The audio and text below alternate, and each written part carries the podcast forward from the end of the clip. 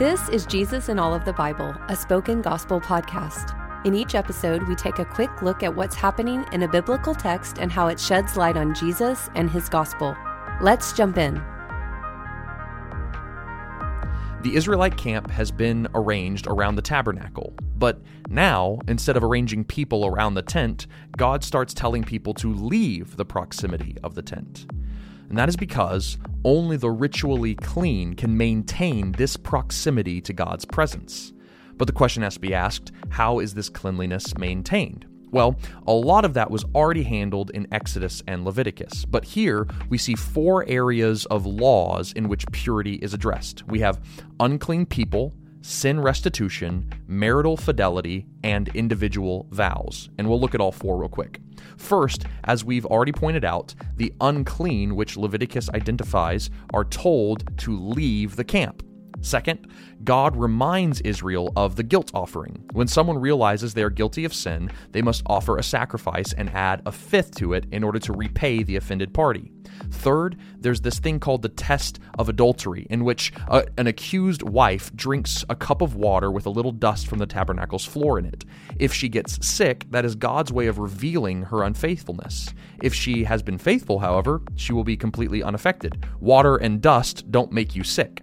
If someone got sick from this mixture, it would be a miraculous judgment from God. The point of this strange story is God knows the hidden secrets of our hearts and holds us accountable for them. Lastly, was the Nazarite vow. If someone wanted to further separate themselves from God, they could take this voluntary vow for a period of time. And in that time, there were several lifestyle restrictions they had to live by. And the reason for all these laws is the same the camp must be kept pure. The reason for this is given clearly in the beginning of this whole section. The camp must not be defiled because God dwells in the camp. You see, two things are at stake when the camp in which God dwells becomes impure. First, God drives out any impurity that comes near him, like light drives out darkness. The people will be punished if they approach God in the wrong way. The second thing that's at stake is God's presence itself. If the place of God's dwelling becomes unholy, it can no longer be God's dwelling. He may leave. So, for Israel's safety and for their nearness to God, the camp must remain holy.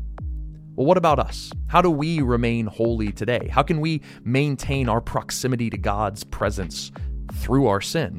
Well, the only answer is that Jesus has accomplished everything discussed here in Numbers.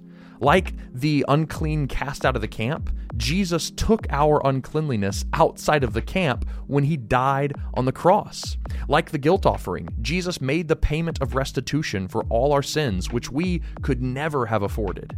Like the test for adultery, we were unfaithful to God, but Jesus, our husband, drank the bitter cup of God's wrath instead of us. And like the Nazarite vow, Jesus has kept every requirement for us so that we might be set apart and holy to the Lord. Jesus makes us pure, keeps us holy, and allows us to be protected from the wrath we deserve and draw near to the presence of God. I pray that the Holy Spirit would give you eyes to see just how pure and holy God is, and that you would see that Jesus is the only one who could make us pure enough to live in his awesome presence. Thank you for listening to Jesus in All of the Bible. This podcast is created by Spoken Gospel, and you've been hearing from David Bowden. Spoken Gospel is a nonprofit ministry dedicated to speaking the gospel out of every corner of Scripture. To learn more about our mission and to view all of our free resources, visit spokengospel.com.